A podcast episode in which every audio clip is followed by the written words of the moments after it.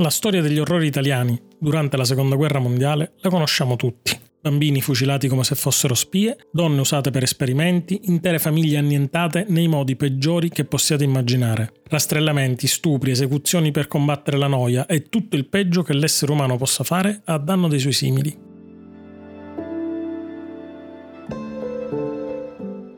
C'è sempre però qualcuno che non riesce proprio a girarsi dall'altro lato e assistere impotente alle bestialità dell'uomo sull'uomo.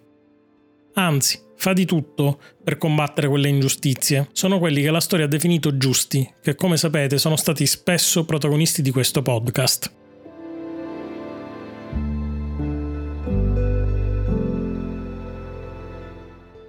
Adesso immaginate di essere in Italia, in piena seconda guerra mondiale, è la mattina del 16 ottobre 1943 e i nazisti si sono presentati in forze al ghetto di Roma con gli elenchi forniti loro dalla polizia fascista. È Shabbat, giorno di riposo e festa. Il giorno viene scelto appositamente per sorprendere quante più persone possibili.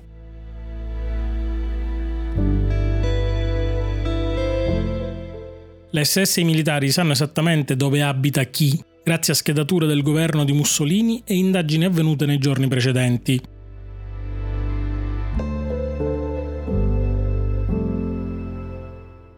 Ora, immaginate di essere una famiglia ebrea durante questo rastrellamento. Avete pochissimo tempo per evitare la deportazione, la morte della vostra famiglia, l'orrore che tutti ben conosciamo, ma che allora poteva essere solo immaginato. Bisogna fuggire.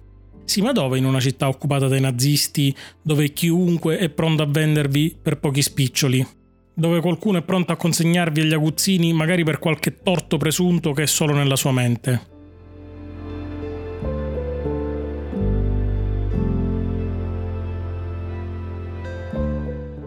Il panico dilaga. Le scene strazianti, come ricorderà uno dei protagonisti della storia che sto per raccontarvi, saranno la normalità. Lì una famiglia piange, più avanti qualcuno viene picchiato, si sente persino una madre urlare al figlio piccolo Scappa via, bello de mamma, scappa! come racconterà uno dei protagonisti della vicenda. Che fare dunque? Sono Roberto Chibaro e questa è la seconda puntata della seconda stagione del mio podcast Italiani Brava Gente, grandi storie italiane, dedicato a tutte le figure di grandi italiani meno conosciute, ma in grado con il loro esempio di ispirare le generazioni future.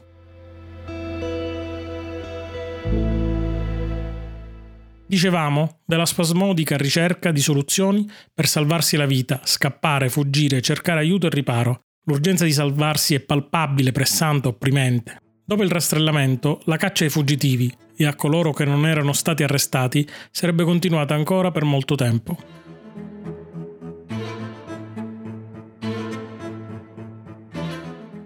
Certo, non tutti si mostreranno insensibili, anzi, in molti compiranno veri atti di eroismo per salvare la vita ai propri connazionali, persino due gerarchi fascisti. In ogni caso in città è comunque caccia all'ebreo. Così, circa un centinaio si rifugiano alla spicciolata all'ospedale Fatebrene Fratelli, sull'isola Tiberina, che è territorio vaticano. Qui incontrano un gruppo di uomini straordinari. C'è il primario, Giovanni Borromeo, mente eccezionale, primario già a 31 anni, che ha sempre rifiutato di aderire al partito fascista. Insieme a lui lavorano Adriano Ossicini, cattolico di ferro e antifascista, che un giorno sarà ministro del governo Dini e Vittorio Sacerdoti, medico ebreo che lavorava nello stesso ospedale sotto falso nome. Ma andiamo con ordine.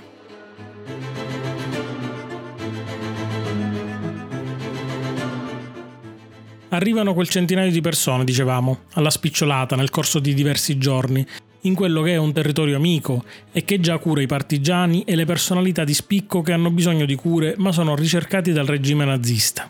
L'indicazione di nascondersi lì l'ha dato Ossicini, che è corso al ghetto con un custode appena saputo del rastrellamento ed è riuscito a salvare una ventina di ragazzi.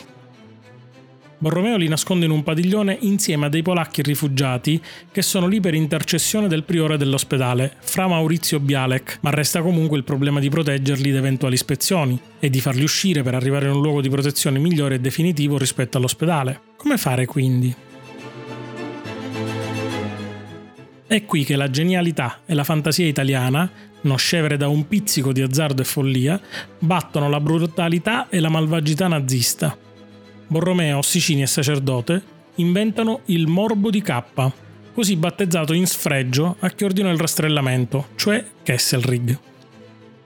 Il nome si deve a sacerdoti, che insieme a Ossicini è quello che raccoglie molti dei sopravvissuti attraverso i contatti informali con moltissime comunità.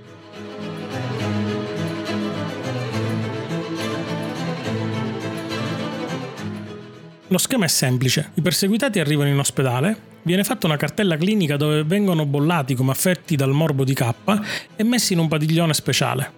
E Borromeo? Lui è la mente che tiene in piedi tutto, che organizza, che smista, è lo scudo che protegge e dà un'aura di conforto a tutti.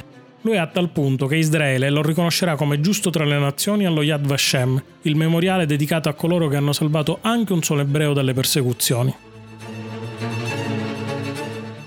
Poi, questa macchina rodata prosegue il suo sviluppo. Appena sono pronti i documenti falsi, arrivati da una tipografia clandestina, i rifugiati vengono dotati di una nuova identità e vengono dichiarati deceduti a causa del morbo. Chi esce di solito si rifugia in un convento o in un'altra base sicura. Molti si salvano per intercessione del cardinal Montini, il futuro Papa Paolo VI, grande amico di Borromeo. Sembra funzionare tutto. Ma i nazisti sono implacabili nella loro follia animale e un giorno, informati da chissà chi, arrivano le SS per controllare i pazienti, uno per uno. Borromeo non si fa intimorire per nulla e mentre manda un collaboratore a dire a tutti quelli del padiglione K di tossire costantemente, sfodera un tedesco perfetto e assiste gli ufficiali che chiedono notizie dei vari pazienti al momento del padiglione K dichiara che non possono essere visitati perché affetti da una malattia contagiosissima. Già immagino la discussione basata su alcuni dei racconti dei diretti interessati che ho riferito in diverse interviste. Ma di che malattia parlate? chiede l'ufficiale dell'SS. Del morbo di K, non ne avete mai sentito parlare? risponde Borromeo con faccia da poker, e giù di spiegazioni, mentre in sottofondo si sentono i colpi di tosse tremendi dei malati. È un morbo altamente contagioso, provoca demenza, paralisi degli arti e alla fine si muore soffocati. Prego, accomodatevi pure a verificare l'identità dei malati, ma noi vi abbiamo avvertiti. I nazisti ci pensano, ma si spaventano e di fronte alla prospettiva di una morte atroce, molto simile al morbo di Koch, cioè la tubercolosi, scappano. Il blef è riuscito e i rifugiati sono salvi. Di questo fatto ci racconta il figlio di Borromeo, Pietro, che ne parla nel documentario My Italian Secret, The Forgotten Heroes del regista Oren Jacobi. Oltre a lui, ringrazio per avermi concesso l'uso dell'audio la Italy and the Holocaust Foundation e Vincent Marmorale.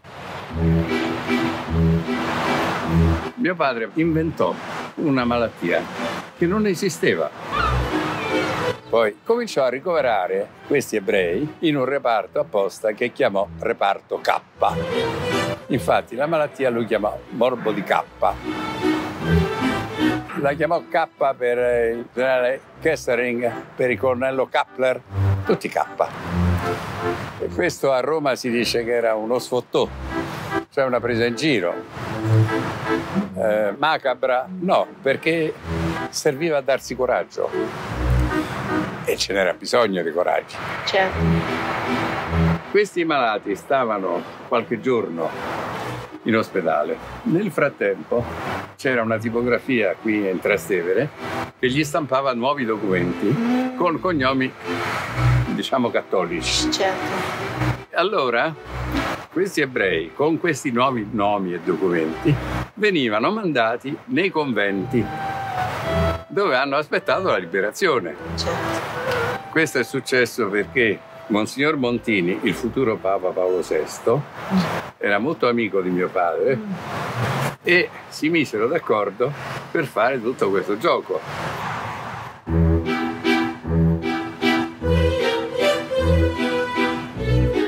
Un giorno arrivarono qui due camion pieni di soldati tedeschi, di SS, anzi non soldati. Sì per fare un blitz occupando tutto l'ospedale per controllare i malati. Mio padre parlava molto bene tedesco e senza fare una piega, anzi col suo più bel sorriso, cominciò a raccontargli di com'era questa malattia, di quanto era terribile, di com'era contagiosa. Lui cominciò a dire che questo morbo era un morbo da cui non si guariva Se andava bene si rimaneva mezzo cretini perché colpiva il cervello, oppure si rimaneva semi paralizzati, se non si moriva poi. Insomma, le SS avevano una paura terribile e nessuno delle SS entrò nel reparto.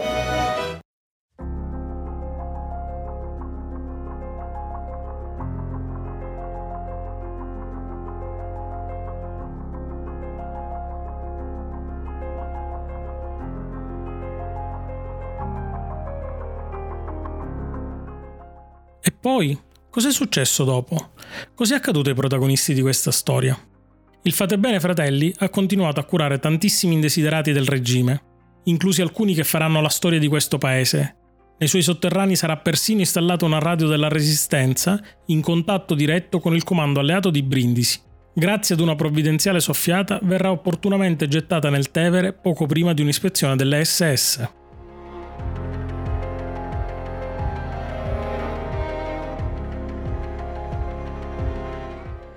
Il primario, il dottor Giovanni Bonromeo, morirà nel 1961 nel suo amato ospedale, felice di aver fatto quello in cui credeva. Suo figlio racconterà la storia, come detto, nel documentario di Oren Jacobi My Italian Secret.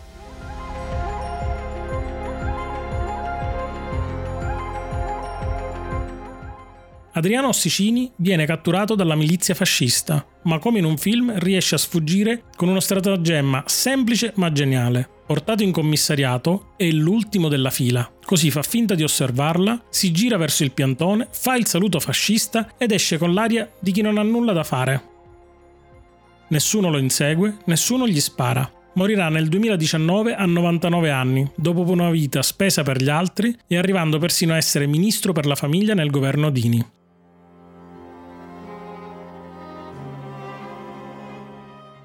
Vittorio Sacerdoti morirà, dopo una vita molto piena, sempre al servizio medico di tanti, all'età di 90 anni.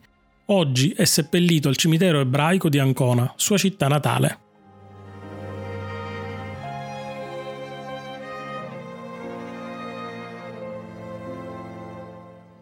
Prima di lasciarci vi ricordo di premere il tasto Segui sulla vostra app preferita di podcast, lasciare una recensione o un voto se il lavoro vi è piaciuto per me è molto importante e mi aiuterebbe tantissimo a fare crescere il podcast. Mi trovate anche su Instagram dove pubblico qualche dietro le quinte, foto, storie, anteprime. Cercate robc underscore podcast, mi trovate subito. Grazie per essere arrivati fin qui. Siamo ormai una community in crescita e quindi il primo ringraziamento va a tutti voi. Spero di realizzare a breve una puntata extra per raccontare da chi è composta la community e dove andremo nel 2023. Poi un ringraziamento speciale va al regista Oren Jacobi e a Vincent Marmorale della Italy and Holocaust Foundation per avermi autorizzato a usare l'audio dello splendido documentario My Italian Secret The Forgotten Heroes, che racconta tante storie di eroi dimenticate. Guardatelo se potete, merita ogni vostro minuto. E infine un ringraziamento come sempre alla mia famiglia per il supporto, l'aiuto, gli spunti che mi offrono su ogni puntata. Ci risentiamo presto con una puntata a sorpresa, ma veramente una sorpresa. Ad Maiora!